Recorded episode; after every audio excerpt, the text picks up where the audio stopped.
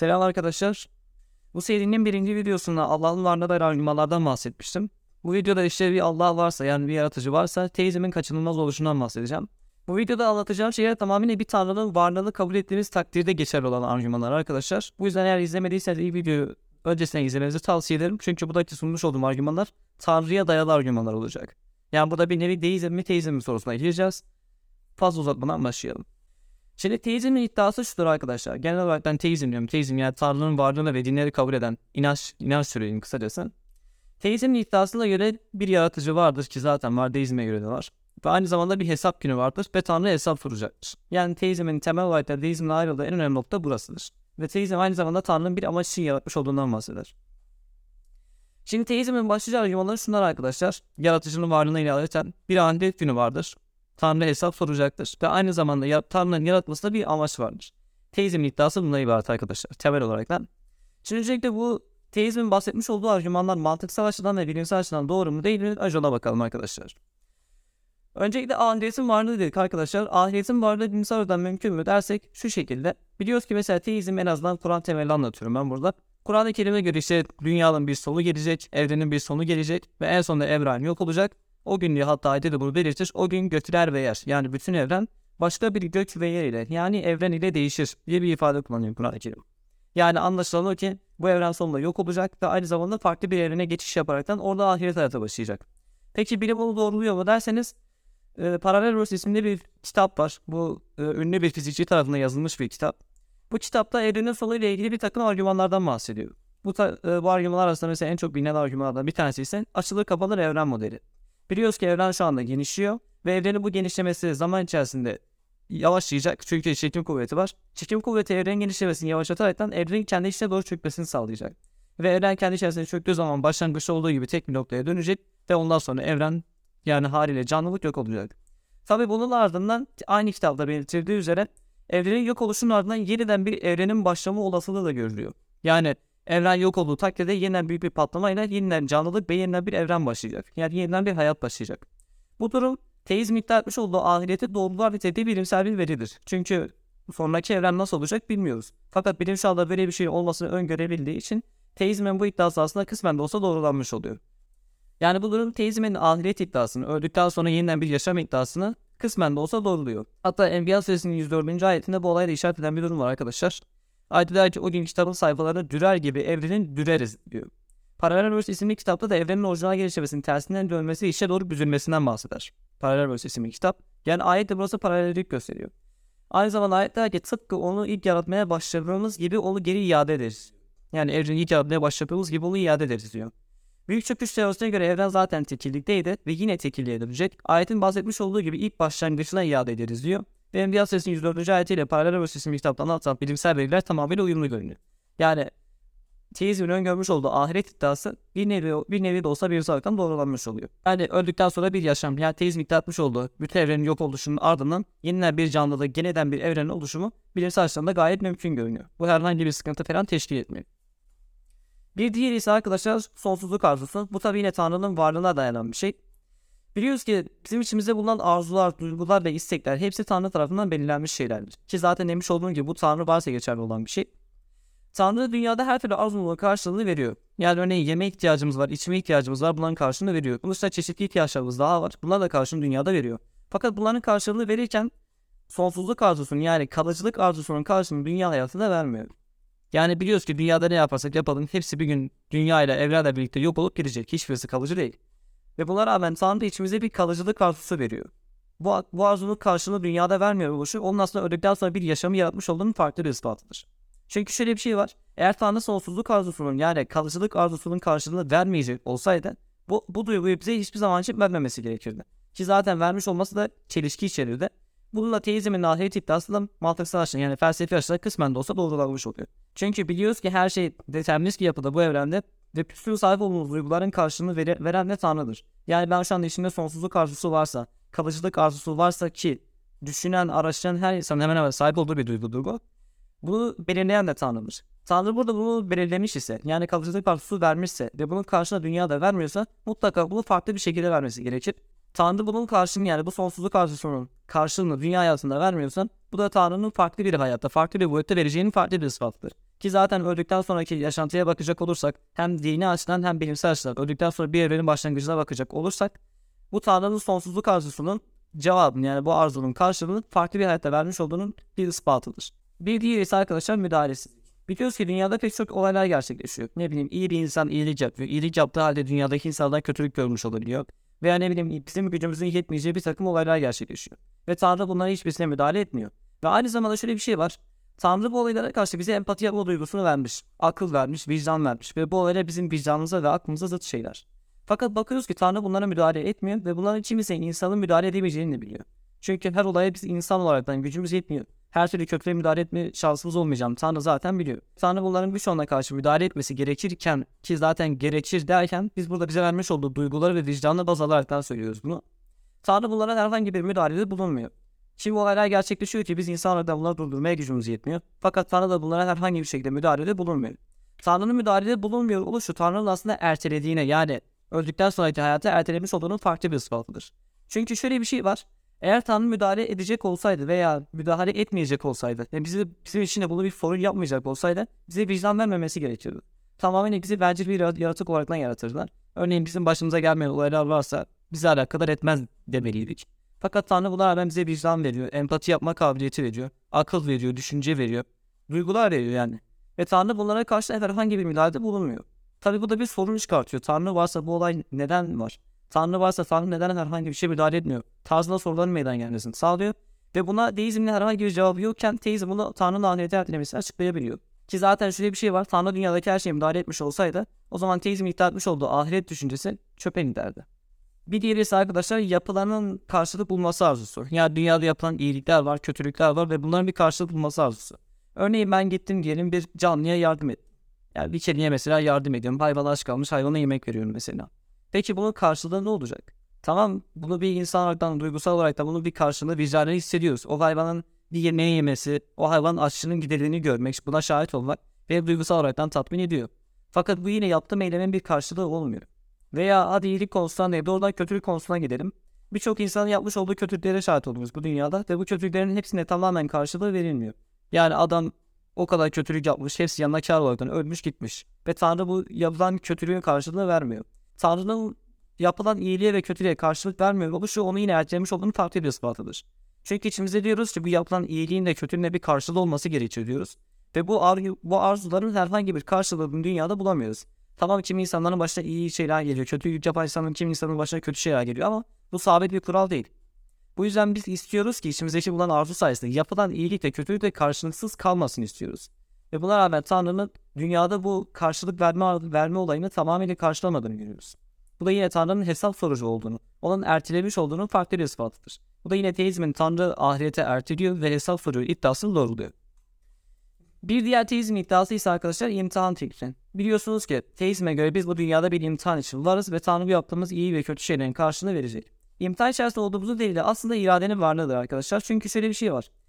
Tanrı eğer bizim sadece iyilik yapmamızı istemiş olsaydı bize kötülük arzusu vermemesi gerek. Veya ne bileyim bir robot gibi kodlanmış bir şey olurduk. Sadece iyilik yapabilirdik. Sadece emrettiği şeyleri, sadece iyi şeyleri, adaletli şeyleri, empati sahibi insanların yapabileceği şeyleri yapabilir. Fakat bize vermiş olduğu irade, irade sebebiyle akla aykırı şeyler de yapabiliyoruz. Vicdanımıza zıt şeyler de yapabiliyoruz. Yani Tanrı'nın bile bize vermiş olduğu ölçüye yani vicdanla dahi zıt eylemlerde bulunabiliyoruz. Bizim bunları yapabilme ve yapmama hakkımızın olması yani irademizin olması Tanrı'nın bizi imtihan için yapmış olduğu farklı bir ispatıdır. Eğer bize emredilenin yani içindeki arzuların zıttını yapabilme imkanımız olmasa yani irade hakkımız olmasaydı o zaman imtihandan söz edilmez. O zaman derdik ki yani nasıl olsa biz Tanrı tarafından kodlanmış robotlarız. Kendi yazılımımıza göre, kendi kodlarımıza göre hareket ediyoruz. Derdik fakat öyle diyemiyoruz çünkü sahip olduğumuz irade var. Tanrı'nın bize bu şekilde irade vermesi yani vicdanımıza ve aklımıza aykırı şeyler yapabilme imkanı da vermiş olması bizim bu dünyada imtihan için var olduğumuzun bir ispatıdır. Teizmin bir diğer iddiası ise bizim bu dünyada bir amaç için yaratılmış olduğumuz ki zaten ölümün varlığı hatta evrenin sonunun varlığı bile bu iddiasını tamamıyla doğruluyor. Çünkü eğer Tanrı bizi sadece dünya için yaratmış olsaydı ölümü var etmemesi gerekirdi. Çünkü şöyle bir durum var arkadaşlar. Örneğin bu evrenin bir sonu gelmeyecek olsaydı biz şöyle bir iddiada bulunabilirdik. Tanrı bizi bu dünya için yarattı. İşte her gelen insan bu dünyaya bir tuğla koyacak. Yani tabiri caizse bir bina inşa ediyor. Bu binaya her bir insan bir tane tuğla koyacak. Tanrı'nın bizim için amacı budur. İşte dünyaya gelin, neslinizi çoğaltın. Bu dünyaya kalıcı bir etki bırakın. Dünyaya gelişin ondan sonra ölün. Belki Tanrı'nın amacı bu olabilirdi. Fakat evrenin sonuna baktığımız takdirde bu dünyada ne kadar gelişmiş olursak olalım, bu dünyayı ne kadar geliştirmiş olursak olalım, sonra da bu evrenin yok oluşuyla beraber bütün hepsi zaten çöpe gitmiş oluyor. Ve bu da zaten Tanrı'nın bizi dünya için yaratmamış olduğunu ve bu da bizim varoluşumuzun bir amacı olduğunu fark ediyoruz zaten. Çünkü eğer sadece bu dünya için yaratılmış olsaydık veya Tanrı'nın amacı sadece bu dünyada bir müddet yaşayın ondan sonra yok olun buraya gelişin olsaydı ölümün ve hatta evrenin sonunun bile olmaması gerekirdi.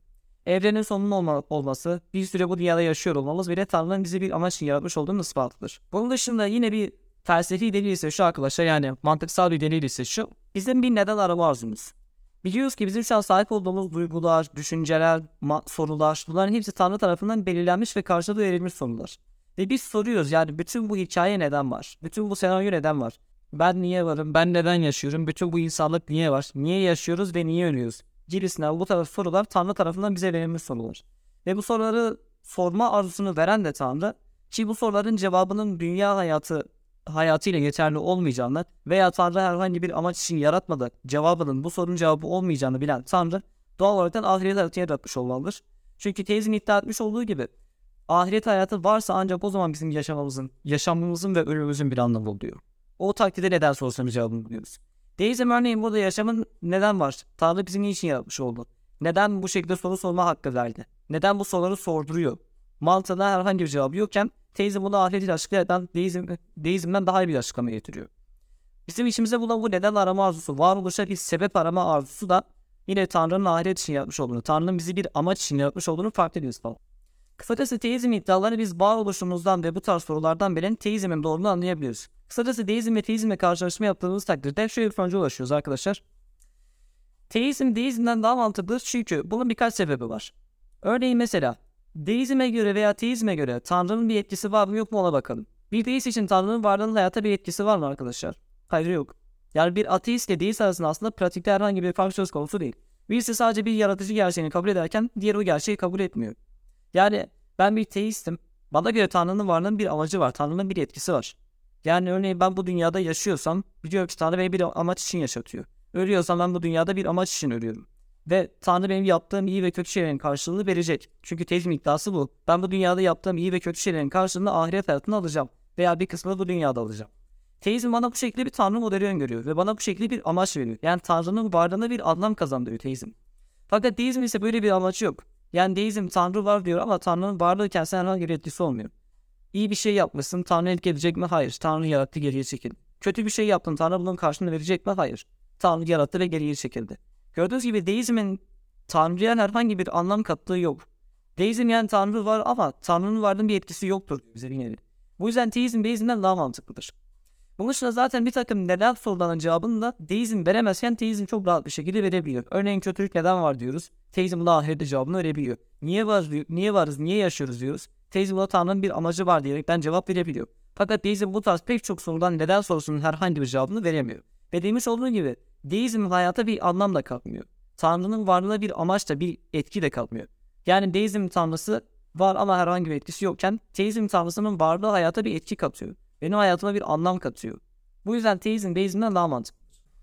Tabi bununla birlikte deizmin birkaç tane iddiasına cevap vermemizin faydası olduğunu düşünüyorum. Deizm, Tanrı'nın bizi yaratmasına herhangi bir amaç olmadığını söyler fakat genel olarak düşündüğümüz takdirde bu düşünce yanlıştır. Çünkü şöyle bir şey var, evrende var olan her şeyin bir amacı var ki zaten Tanrı'nın bize bu vermiş olduğu duygularla birlikte, bu vermiş olduğu sorularla birlikte düşündüğümüz takdirde Tanrı'nın bir amaç vermemesi çelişiyor.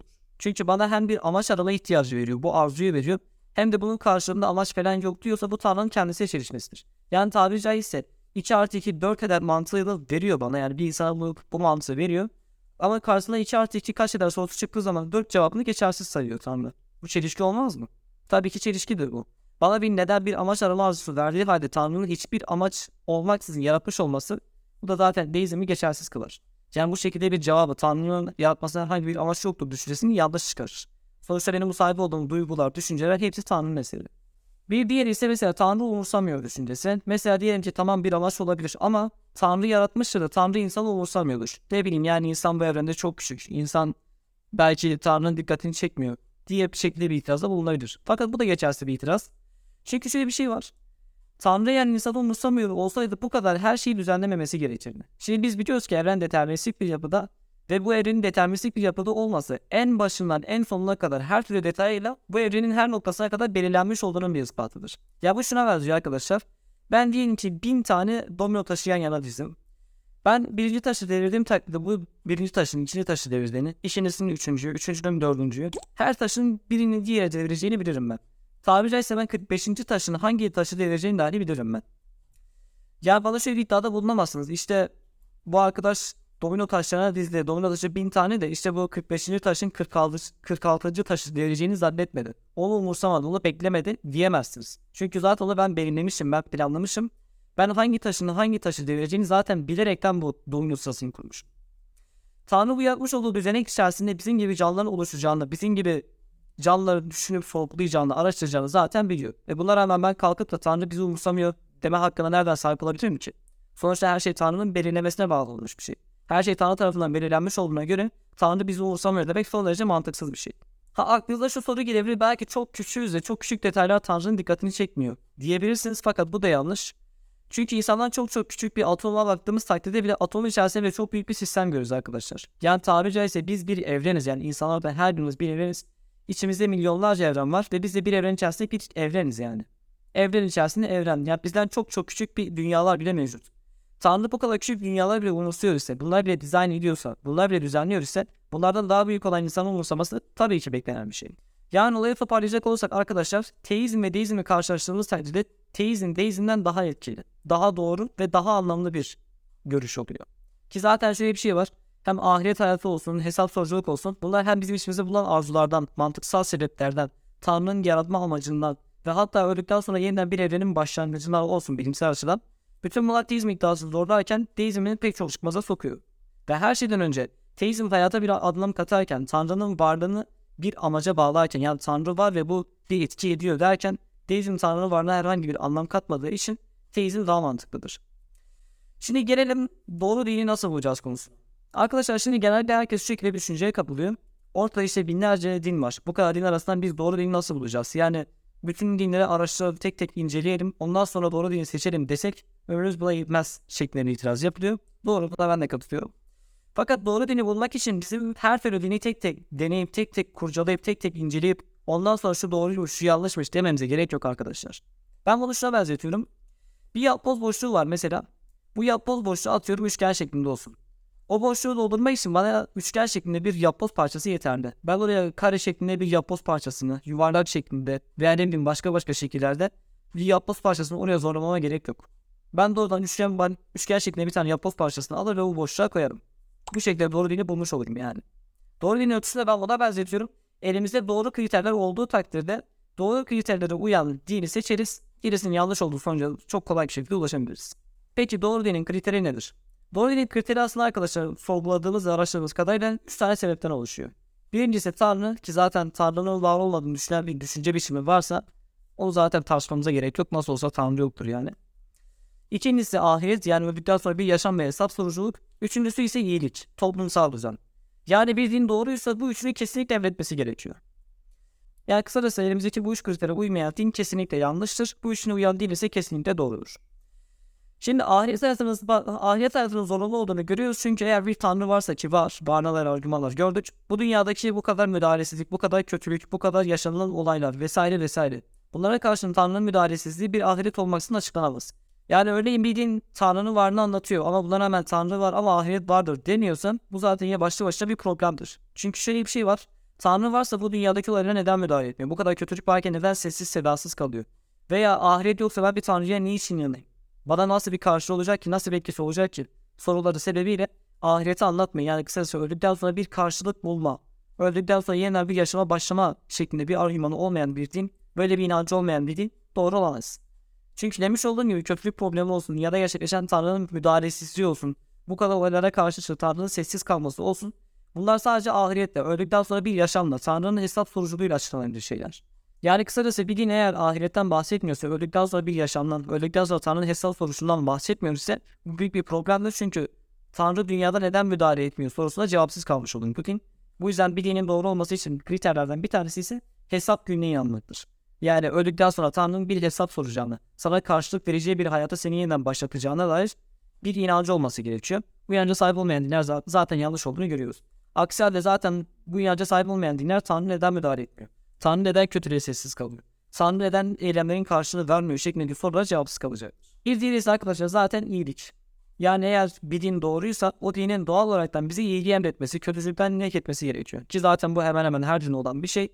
Yani şu şekilde bir tanrı var ama bu tanrı sana bir takım kurallar koymuyor. İşte sana iyiliği emretmiyor, kötülükten nehyetmiyor. Seni komple kendi bıraktıysa bu din yine doğru olamaz. Çünkü bu şekilde bir din zaten ortalıkta toplumsal düzeni sağlayamaz. Toplumsal düzeni sağlamayan, insanın fıtratını emretmeyen, yani insana doğruyu emretmeyen bir dinle doğrulanmaz. Yani örneğin atıyorum bir din vicdana zıt bir emir veriyorsa, atıyorum mesela e, senin görüşten olmayan insanları katlet. Acıma diyorsa veya masum bir insanı katlet diyorsa o din doğru olamaz. Çünkü neden Tanrı bize vermiş olduğu bir akıl ve, ve bir vicdan var. Bir dinin bu ikisine zıt emeller vermemesi gerekir. Çünkü benim kodum bu yani insanın yaratılmış olduğu kodlar bu, yazılım bu. Tanrı yaratmış olduğu 2 artı 2 4 eder mantığı yaratmış olduğu tutup da 2 artı 2 5 eder şeklinde bir din gönderir mi? Göndermemesi gerekir çünkü yaratılışına ters olur, çelişki olur yani. Bu yüzden bir dinin doğruluğu ölçülerden bir tanesi ise iyiliktir arkadaşlar.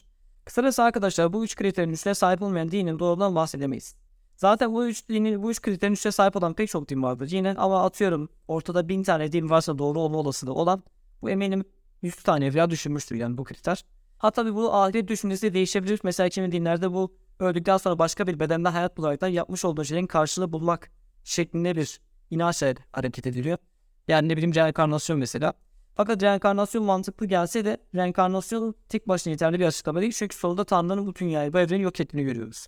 Yani reenkarnasyon bu dünyada niçin varız, niçin bu hayatı yaşıyoruz, neden varız gibisine amaçsal sorulara cevap veremiyor. Bu yüzden aslında öldükten sonra kalıcı bir hayatın varlığından bahsetmeyen dinlerin de doğruluğuna söz edemeyiz. Şimdi peki kalan dinler arasından biz doğru dini nasıl bulacağız? Yani bu üç kritere sahip olduğu halde doğru dini nasıl bulacağız? Arkadaşlar İslam dini bu üç kriterin zaten sahip. Hatta bunu pek çok ayette Allah özetliyor. İşte Bakara Suresi 62. ayette mesela kim diyor Allah'a ve ahirete iman eder ve salih amellerde düzgün işlerde bulursa onlar için herhangi bir korku yoktur diye bir ifade kullanıyor Allah zaten. Fakat buna rağmen şöyle bir durum var. Ben kafamdan bir din uydurarak diyebilirim ki işte ben bir dine uydurdum. İşte bu dinde iyilik var, kötülük yok, toplumsal düzen sağlıyoruz, adaleti sağlıyoruz, adalet emrediyoruz. İşte öldükten sonra yaşam var ve bir tanrı var. Bunu ben de söyleyebilirim değil mi ya? Bu şaşılacak bir şey değil. Çünkü düşünen her insana ulaşabileceksiniz. Bundan dolayı yani sadece bu üç kritere sahip olduğu için bir dinin doğruluğunu da iddia edemeyiz. Çünkü her şeyden önce o dinin doğruluğuna dair bir takım kalıplara ihtiyaç varmış. Herkesin Kur'an-ı Kerim'ini almak için bir takım argümanı vardır. Ben size şu şekilde farklı bir argüman soracağım. Kur'an-ı Kerim'in Allah kelamı olduğuna dair en önemli kalıplardan bir tanesi Kur'an-ı Kerim'in 1400 yıldır her dönemin bilimle ayak uydurması ve bu dinin bilimine hiçbir çelişkili ifade kullanmaksızın pek çok bilimsel konuya değinmiş olmasıdır. Yani bu şu şekilde bir kanıt teşviridir arkadaşlar. Biliyoruz ki peygamber döneminde pek çok yanlış bilgi dolaşıyor. İşte dünya düz, dünya yuvarlak diyen de var. Önce gök oluştu, ondan sonra geri oluştu diyen de var. Ondan sonra ne bileyim pek çok konuda farklı farklı yorumlar var. Yani her kafadan ayrı bir ses çıkıyor bilimsel konulardan. Peygamber bu kadar bilgi arasında sadece doğru bilgileri seçerekten Kur'an-ı Kerim'e sadece bu doğru verileri yazmaya başlanıyor. Bu şuna benziyor arkadaşlar. Bir sınava girdiler. Sınav Çince mesela. Çince bilmiyorsunuz. Her soru 100 tane soru var. 100 sorunun içerisinde de 10 tane seçenek var. Sizin bu 100 sorunun %1'den doğru bilme şansınız nedir? İmkansız değil mi? Yani imkansız hem Çince bilmiyorsun, hem konuyu bilmiyorsun, hem de okuduğunu anlamıyorsun. Yani bilme şansın yok değil mi? Buna rağmen siz bu sınava girdiyseniz veya atıyorum siz bir başkası bu sınava girdi. Çince bilmediğini bildiğiniz bir adam bu sınava girdi ve 100 soru yüzüne bilen doğru şekilde cevaplamayı başardı. Ne düşünürsünüz?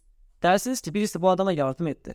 Çinceyi bilen, bu bilgilerin doğruluğunu veya yanlışını bilen bir adam bu adama yardım etti. Yoksa bu adam bu 100 sorunun yüzüne bilen doğru bilme şansı yoktur.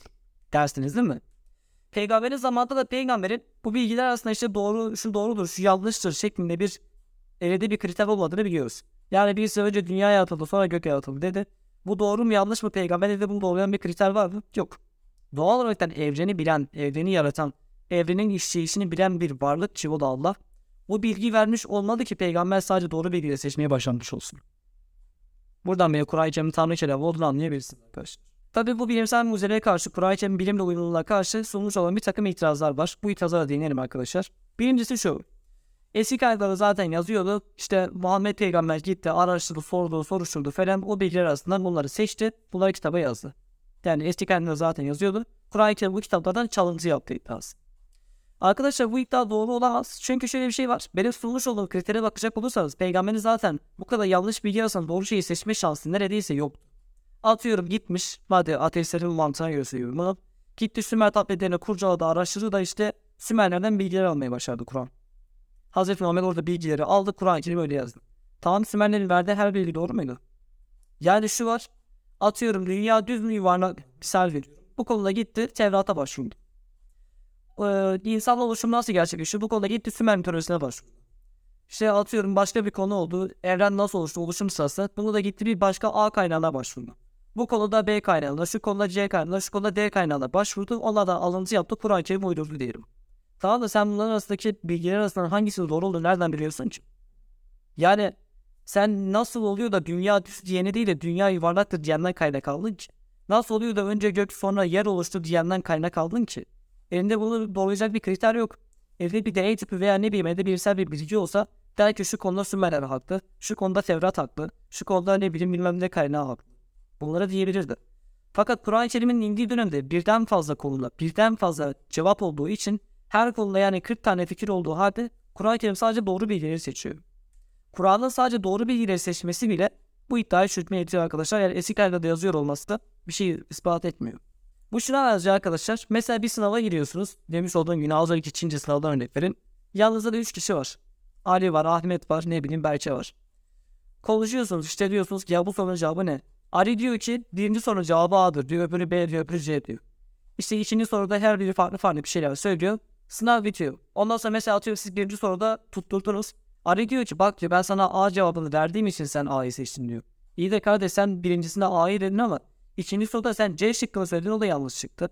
Üçüncü soruda D şıkkını söyledin o da yanlış çıktı. O bir tane doğrunun sende olması benim senden altı yaptığım anlamına mı geliyor? Sen bana bu A derken öbürleri de buna B dedi, öbürleri C dedi. Senin yaladığın yerde öbür kaynak buna doğru cevabı söyledi. Dersiniz değil mi? İşte bu da buna benziyor arkadaşlar. Kur'an-ı Kerim içerisinde bahsedilen doğru bilgilerin eski kaynakların bazılarında yazıyor olması Kur'an'ın onlardan alıntı yaptığını göstermiyor. Çünkü o kaynakların içerisinde yanlış bilgiler de mevcuttu. Bir diğer itiraz arkadaşlar çevirileri sonradan değişmiş oldu. Yani bugün Kur'an-ı Kerim'de mucize vardır diyoruz. Fakat ateistler diyorlar ki işte eskiden ayetler bu şekilde çevrilmiyordu. Bilimsel bilgilerin keşfinden sonra bu ayetler bu şekilde çevrilmeye başladı. Şeklinde bir itirazda bulunuyor. Ben bu, bu konuyla ilgili bilinmeyen bir örnekler vereyim. Mesela alak kelimesi. Biliyorsunuz ki Kur'an-ı Kerim pek çok ayette insanın alaktan yaratıldığından bahseder. Alak kelimesi hakkında işte eski kaynakları kan pıhtısı anlamı verirken bugün bir takım kimseler işte alak kelimesine rahme tutulma aşaması anlamı veriyor. Alakaya işte zigotun rahme tutulma, rahme yapışma aşaması anlamını verirken eski kaynaklar pıhtısı manasını veriyordu.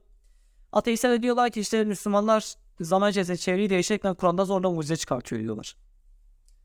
Arkadaşlar bir mucize iddiasının veya bir ayete verilen anlamının doğru veya yanlış olduğunu öğrenmek için her şeyden önce o kelimenin bir sözlük anlamına bakmanız gerekiyor. Yani biz bir anlam verirken bu kelimenin sözlük anlamı dışında kafadan bir anlam veriyorsak tamam o zaman çıkar dersiniz ki bu ayette zorlama anlam var. Ama bir kaynak veriyorsak o kaynağa karşılık zorlama var, çevreler değişiyor şeklinde bir itirazda bulunamayız. Mesela Arap kelimesi arkadaşlar sözlükteki ilk anlamı ne biliyor musunuz? Rada İsfahani ve İbn Faris isimli bu iki parça sözlük. Eserlerde derler ki Alaka kelimesi bir şeyin bir, yere yapışması ve tutulması anlamındadır.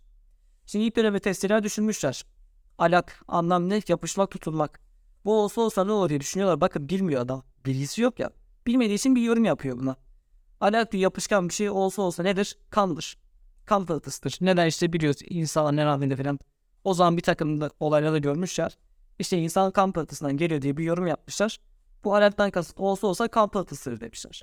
Fakat halbuki kelimenin özünde kan pıhtısı anlamı yok. Bu kelime özünde tutulmak anlamında. Sonra yorumlayarak ama işte kan pıhtısı manası vermişler. Ondan dolayı buraya kan pıhtısı diyorlar. Halbuki biz şu anda biliyoruz ki mesela zigotun yuvalama aşaması var. Zigot işte anne rahmine geliyor rahme tutunuyor. Yani rahme yapışıyor. Emmeye başlıyor. Yani zigotun rahme tutulma aşaması. Biz buradan alaka kelimesinden hareketle zigotun rahme tutulma aşamasından bahsetmiş olduğunu biliyoruz. Çünkü kelime anlamı da müsait. Bu çeviri değişimi değil arkadaşlar. Eğer sözünde alaka kelimesi sadece kan pıhtısıdır, başka bir anlam yoktur denilmiş olsaydı veya ne bileyim hiç tutulmayla yapışmayla alakası olmayan bir anlam verilmiş olsaydı o zaman diyebilirsiniz ki işte Müslümanlar çevirileri değiştiriyor, zorlama anlam çıkartıyor diyebilirsiniz. Fakat öyle bir durum söz konusu değil. Bugün genellikle zaten şöyle bir durum da var. Çeviriler değiştiriyorlar ama biz bazı yorumların eski kaynaklarda zaten yazmış olduğunu görüyoruz. Diyoruz örneğin bu ayette böyle bir bilimsel mucize var. Eski kaynaklardan da şöyle olabilir diye yorum yapan müfessirlerin varlığından da bahsediyoruz. Bu durumda kalkıp da çevreler değişiyor, zorlama mucize çıkartılıyor diyemezsiniz arkadaşlar. Bir diğer itiraz ise şu, bu genelde aslında sadece ateistlerin değil de e, tarihselci Müslümanların yani Kur'an'da hiçbir mucize olduğuna inanmayan Müslümanların yapmış olduğu bir itiraz. Madem Kur'an'da bir mucize vardı, neden ilk önce siz bulmadınız? Neden daha önce siz bulmadınız da bilimsel veriler keşfedildikten sonra bu siz? Arkadaşlar, Kur'an-ı Kerim öyle bir kitaptır ki bazı ayetlerini anlayamazsınız. Bakın anlayamazsınız derken mesela açıklamak söylüyorum. Muhkem ayetleri her insan anlar. Yani Allah'a, Allah'tan başkasına kulluk etme herkes anlar. Anneye babaya iyi davran. Herkes anlar. Anlaşılmayacak bir şey yok. Allah'ı tesbih et, Allah'a secde et. Ondan sonra yetimlere, yoksullara iyi davran. Vesaire vesaire. Bu üçünden muhkemdir. Bunu herkes anlar. Bunları anlamayan hiçbir insan yoktur herhalde. Profesör de anlar. Dağdan inme insan anlar yani bunu. Fakat Kur'an-ı Kerim bilimsel konulu ayetler tamamıyla yoruma dayanan ayetlerdir. Şimdi eski müfessirlerine de herhangi bir bilgi söz konusu değil. Adam yani evren oluşmakla herhangi bir bilgiye sahip değil. İnsan canlı nasıl oluşuyor bu konuda herhangi bir bilgiye sahip değil. Haliyle bu ayetlerin neyden bahsettiğini bilmeyebiliyor. Ama buna rağmen eski müfessirler bazı ayetlerde bizim bugün yorumladığımız şekilde bilimsel yorumlara müsait şekilde yorumlar da yapmışlar. Mesela ben bunlara sadece bir tanesini örnek vereyim. Suresinde Allah işte yerin etrafından eksilmesinden bahseder. Şimdi eski müfessirler düşünmüşler. Diyorlar ki yani yer eksiliyor mu? Gözlemliyor bir şey yok. Yerin eksildiği falan görünmüyor. O zaman ne olabilir bu? Olsa olsa diyor işte Allah'ın mecaz bir ifade kullanmıştır. Allah'ın işte onlara yaklaşması, onlara adım adım helake sürüklemesi gibi buna benzer bir şekilde mecazi anlama kaçıyorlar. Ve hatta şunu söyleyeyim. Tefsirler bu ayetin dünyanın gerçekten etrafından eksilmesi anlamında olasılık vermişler. Fakat mantık dışı buldukları için bu anlama itiraz etmişler. Yani bakın dikkat edin adamlar bu ayet kesinlikle mecazdır başka bir anlama gelmez demiyorlar. Bu ayet bu anlama gelebilir ama diyorlar mantık dışıdır çünkü yer eksilmiş olsaydı şu ana kadar dünya yok olurdu. Mantığında hareket ederekten işte yerin eksilmesi mecazdır diye bir itirazda bulunuyor.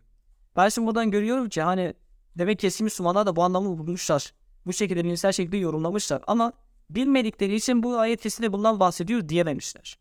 Bu da geçersiz bir itiraz yani. Şimdi gelelim Kur'an-ı Kerim'in mucizeleri konusunda arkadaşlar. Demiştim ki Kur'an-ı Kerim o dönem yanlış bilgilerini almıyor. Sadece doğru bilgileri alıyor demiştim. Şimdi ben burada size Kur'an-ı Kerim mucizelerinden bahsedeceğim ama bilindik şeylerden değil. Genellikle bakın işte şu ayette bilimsel bir hata bulduk. Kur'an yazarı işte yanlış bilgi almış denilen ayetlerin aslında mucize olduğuna dair birkaç tane örnek göstereceğim ben size. İlki Evliya Suresinin 104. ayeti. Ayette der ki Allah o gün kitapların sayfalarını dürer gibi evreni düreceğiz der. İşte ateistlerden bir tanesi çıkmış diyor ki Kur'an-ı Kerim bu ayette bilimsel bir hata yapmıştır. Kur'an-ı Kerim'in yazarı göğü dümdüz bir şey zannetmiştir diyor. Ve böyle bir ayette bilimsel bir hata çıkartıyor. Arkadaşlar Kur'an-ı Kerim'in göğü kağıt gibi dümdüz bir şey gibi benzetmesi aslında bilimsel bir hata değil. Aslında bilimle tamamen uyumlu bir şeydir. Einstein'ın özel görevlilik teorisine göre arkadaşlar zaten evren dümdüz. Kitaba sayfası gibi dümdüzdür. İçerisinde bulunan kütleler evreni bükmeye başlar. Yoksa evren genelde öyle yuvarlak bir şey değildir. Evren kitabın sayfası gibi dümdüz bir şeydir. Evrendeki bulunan kütleler işte gezegenler olsun, diğer şeyler olsun. Evren içerisinde bulunan kütleler uzayı büküyor arkadaşlar. Eğer bu kütlelerin hepsi tamamen yok olacak olsa evren bildiğimiz kitaba sayfaları gibi dümdüz kalır. Ve Kur'an-ı Kerim'in gördüğü kıyamet senaryosuna baktığımız takdirde zaten böyle bir durum gözlemleniyor. Ee, biliyoruz ki gökler ve yer her şey yok olacak diyor. Kur'an-ı Kerim Allah'ın kendisi dışında her şeyin yok olacağından bahsediyor. Bütün gezegenler, bütün yıldızlar yok olduğu takdirde haliyle evren kağıt sayfası gibi dümdüz kalacaktır ve içine doğru bükülecektir zaten arkadaşlar. Bu bilimsel bir hata değil. Hatta paralel üniversitede bununla ilgili bir anlatım var arkadaşlar. Evren bildiğiniz gibi genişliyor fakat bu genişleme bir yerden sonra tersine dönecek ve evren içine doğru çökmeye başlayacak. Ve içine doğru çökerken zaten kitabında bahsetmiş olduğu bir ifade evren içine doğru büzüşeceğinden, büzüleceğinden bahsediyor. Tıpkı ayetin kitabı sayfanın dürer gibi düreriz diyor ya. Aynen onun gibi bir senaryo anlatıyor. Paralel sistemi kitabı arkadaşlar. Buyurun bu kitapta bir bilimsel hata var denildi. Bu ayette bilimsel bir hata olduğu iddia edildi. Fakat bilim şu bu ayetin gerçekliğini doğruluyor. Hatta dikkat ederseniz ayetin sonunda şöyle bir ifade de geçiyor. Onu diyor yaratmaya ilk başladığımız gibi geri iade ederiz. Yani evreni yaratmaya ilk başladığımız gibi geri iade ederiz diyor. Evren ilk başlayınca arkadaşlar tekillikteydi. Onun geri iade olması yine tekilliğe dönmesidir. Yani evren zaten genişliyor bildiğiniz gibi. Evrenin genişlemesi terse doğru döndüğü zaman evren de yine içine çöktüğü takdirde yine tekilliğe dönecektir. Bakın bilimle ayetin paraleline bakın arkadaşlar. Bilimsel hata deniliyor fakat bu ayette bile bilimsel bir mucize çıkıyor. Bir diğer bilimsel hata iddiası ise Vakıf Suresinin 75. ayetinden. Ayette de ki bir mevaki in nuşumlar. Fela mevaki in nuşum. Yani yıldızların düşük yerlerine kasem olsun diye bir ifade kullanır. İşte ateistler diyorlar ki Kur'an-ı Kerim yazarı yıldızların yere düştüğünü zannetmiş. Şehire düşen meteorların aslında yıldız olduğunu zannetmiş diyor. Fakat bu da yanlış bir şey. Çünkü şöyle bir durum var. Ayette fela olsun bir mevâki'in nucumu alel art demiyor. Yani yıldızlar yere düşüş yerlerine andolsun demiyor. Veya herhangi bir ayette ve da necmu alel art demiyor. Bunu kullanmış olsa Kur'an-ı Kerim yıldızın yere düşmüş olduğundan bahsetmiş olur. Fakat Kur'an-ı Kerim yıldızların neye düşüşe dair herhangi bir ifade kullanmadığı için buradaki düşüş herhangi bir şey olabilir. Bugün biliyoruz ki kara deliklerin içerisine doğru yıldızlar düşüyor arkadaşlar. Bu zaten bilimsel bir gerçek. Yıldızların düşüş yerlerinden kasıt kara deliklerdir. Eğer dediğim gibi ayette yıldızlar yerin üzerine düşüyor demiş olsaydı bu bilimsel bir hata olurdu. Fakat demiş olduğum gibi ayette yerin üzerine diye bir ifade kullanılmadığı için buradaki düşüşten kastın biz kara deliklerle olduğunu, uyumlu olduğunu görüyoruz. Buna da ayette bilimsel bir hata iddia edilemez. Bu yine bilimsel bir hata deniliyor fakat bilimsel bir gerçeği işaret çıkıyor. Bununla ilgili zaten Azal'da bir dergisi var arkadaşlar oradan da bakabilirsiniz. Yıldızlar kara deliğin içerisine düşüyor. Ve Allah'ın da şöyle bir ifade kullanmasına dikkat edin. Eğer bilirseniz diyor bu çok büyük bir kasemdir diyor. Kasem işaretli yani. Eğer bilirseniz diyor bu yıldızların düşüş yerleri çok büyük bir kasemdir diyor. O insanlar bilmiyormuş ki Allah bilirseniz diye bir ifade kullanıyor. Bu ürün demiş olduğum bilimsel bir hata denildi. Bu ayetten de bilimsel bir mucize çıkıyor. Bir diğer bilimsel hata iddiası İsa suresi 65. ayeti. Ayette der ki en teka alel ardi ile illa bi izni. Onun izni olmaksızın sema yere düşer diye onu tutuyor. Yani Allah onu havada tutuyor diyor. Şah Teysel diyor ki Kur'an-ı göğün yere düşecek bir şey olduğunu zannetmiştir diyor. Bu da bilimsel bir hata diyor. Arkadaşlar gök ve yer ve gökler ve yer. Bu iki ifade Kur'an-ı Kerim'de bütün evreni tanımlamak için kullanılır.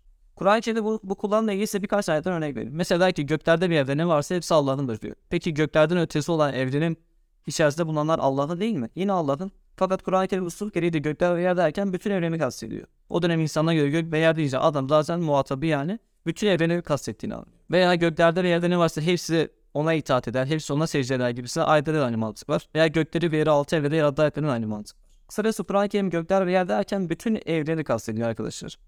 Şimdi gökler ve yerin bütün evreni kastediyor düşünürse göğün yere düşmesi olayı da evrenin içinde çökmesiyle bağdaşır. Çünkü biliyoruz ki karanlık enerjimiz bir enerji türü var. Bu enerji olmazsa veya bir gün bu enerji yok olacak olursa evrenin gelişmesi duracak ve az önce bahsetmiş olduğum gibi tersenecek ve evrenin içine doğru çökmeye başlayacak. Ayette de bu olaydan bahsediyor arkadaşlar.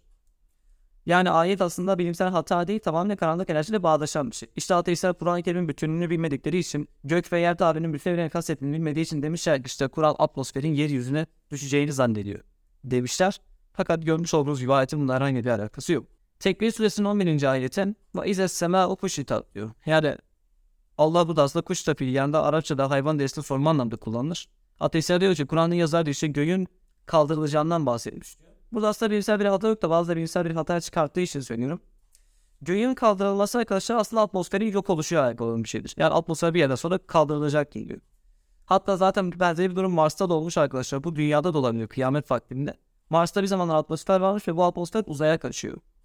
Bakın ayetin kastetli olaya bunda bağlaşabilir. Bu dünyada olmuyor fakat dünyanın dengesi bozulacak olursa bu atmosfer uzaya kaçması olayı ne mümkün? Mars'ta olduğu gibi dünyada da olabilir yani bu arkadaşlar.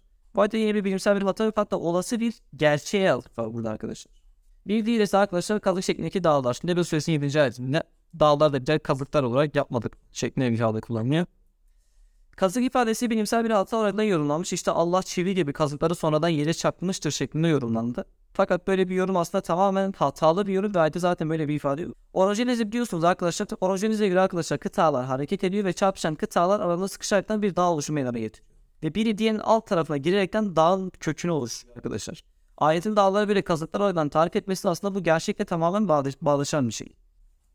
Bir diğeri Zariyat Suresinin 49. ayeti. Ayette Allah der ki her şeyden iki çift yarattık. İki zevç yarattık. Aslında zevcin tek anlamı çiftlik değil zıtlık anlamı da var. İşte ateistler diyorlar ki bakterilerin bir çifti yok. Her hayvanın bir dişisi erkeği olmadığını biz biliyoruz ya. Fakat şuraya dikkat edin arkadaşlar. Ayette her canlıyı çift yarattık demiyor veya her canlıyı erkek dişi olarak iki çift şeklinde yarattık diye bir ifade kullanmıyor. Bu ayette dikkat ederseniz var olan her şeyin çift yaratıldığından bahsediyor. Şimdi o dönem insanın gözüyle bakın. Tabiri caizse Kur'an diyor ki elinde tuttuğun o harp yayının diyor, okun diyor, savaş aracının diyor. Hepsinin diyor bir çifti vardır diyor. Bu dünyanın da çifti vardır diyor. Senin bu gözlemlediğin her şeyin diyor bir zevci vardır diyor. Bakın tek hayvanların zevci vardır demiyor. Var olan her şeyin bir çifti vardır diyor. Şimdi Kur'an-ı iddialı bir ifade kullanması aslında bugün anlaşılan bir şey. Çünkü şöyle bir durum var. Biz biliyoruz ki bugün her şey bir karşıt parçacıyla oluşuyor. Hatta Stephen Hawking'in zamanın daha kısa tarih kitabında da bununla alakalı bir ifadesi var. Var olan her şeyin her parçacığın bir karşıt parçacı da oluştuğunu hatta bizim de bir karşıt parçacığımız olabileceğinden bahsediyor. Stephen Hawking. İçine bulunduğumuz bu dünyada, içine bulunduğumuz bu evrenin bile bir anti karşıt modeli mevcut olabiliyor. Ve Kur'an-ı Kerim dikkat edersen her şeyden zevç olaraktan yarattık diyor. Ki zevç kelimesi arkadaşlar Arapçada bir şeyin zıttı anlamına da gelir. Kısacası Bahçe diyor ki var olan her şeyden iki zıt yarattık diyor. Her şey bir karşı parçacığı mevcut. Yani tabiri caizse bugün çifti olmayan denen bakterilerin bile farklı bir boyutta olan anti modelleri mevcut arkadaşlar. Bu yüzden de bilimsel bir hata değil, bilimsel bir gerçeği işaret var. Tarık suresinin 5 ile 7 ayetleri, bu arada zaten son zamanlarda çok bilimsel hata olarak da sunulan bir ayet. İnsan neyine yaratıldığına bir baksın, o hızla atan bir sudan yaratıldı. O fut ve teraip denilen bölgeler arasından çıkarılıyor. Su kelimesi zaten bel anlamında. Fakat teraip kelimesinde en eski tefsirler arkadaşlar bu kelimeye pek çok anlam verdikleri halde her nasıl olduysa bugüne kadar hep kaburga kemikleri anlamı yaygın bir şekilde bize ulaşmış fakat bu doğru değil. Teraip kelimesinin aslen anlamı arkadaşlar teribe, tekil formu, iki şeyin eşitlenmesi anlamında kullanılır. Haliyle burada da ilk dönem Müslümanları vücutta eşit olan her iki organı baz alaraktan vücuttaki eşit olan her iki organa teraip kelimesi kullanılır. Teraip yani çoğul formu. Gözler eşit seviyede. Buna teraip denilmiş ki bakın Kurtubi söylüyor bunu. Eller, kollar yani eşit seviyede. Bunlara da teraip denilmiş. Kaburga kemikleri onlar da eşit seviyede arkadaşlar. Onlar da teraip deniliyor. Köprücük kemiği onlar eşit seviyede. Ve hatta bacaklar bile eşit seviyede olduğu için bacaklara da teraip kelimesi kullanılmış. Şimdi Kur'an-ı Kerim bize olarak diyor ki bu su diyor yani bu insan oluşturan su diyor. Bel ve iki eşitlik arasından çıkarılıyor. Biz buradaki iki eşitlik neden kaburga kemiği oradan yorumluyoruz ki? Zaten anlamın bacaklar anlamına gelmesi de mümkün ve zaten o şekilde de yorumlanmış. Kısacası Kur'an diyor ki bel ve iki bacak arasından çıkan bir sudan yarattı. Bu zaten kadın rahim bölgesine geliyor ve şuna dikkat edin arkadaşlar. Ayette hızla atılan bir su demiyor. Yani metfulding demiyor. Filmâ'il metfulding demiş olsa hızla atılmış olan bir sudan yarattı. Bağlası verebilirdik. Ki zaten eskiden Müslüman işte fail ile meful yerine kullanılır mantığıyla bağlam vermişler. Meful anlamı vermişler. Fakat ayetten daha fik ifadesi kullanıyor. Yani hızla atan anlamda bir kelime kullanılıyor. Şimdi arkadaşlar kadınların rahim bölgesi yani ovaryumlarda bulunan foliküller var. Foliküller su baloncu gibi düşün arkadaşlar. Bu foliküller içlerinde bulunan yumurtayı rahme doğru hızla atıyor. Bakın ayet diyor ya hızla atan bir su sayesinde yaratılıyor diyor ya. Buradaki de folikülü zaten hızla atıyor suyu. Bakın uyumluluğa siz bakın yani arkadaşlar.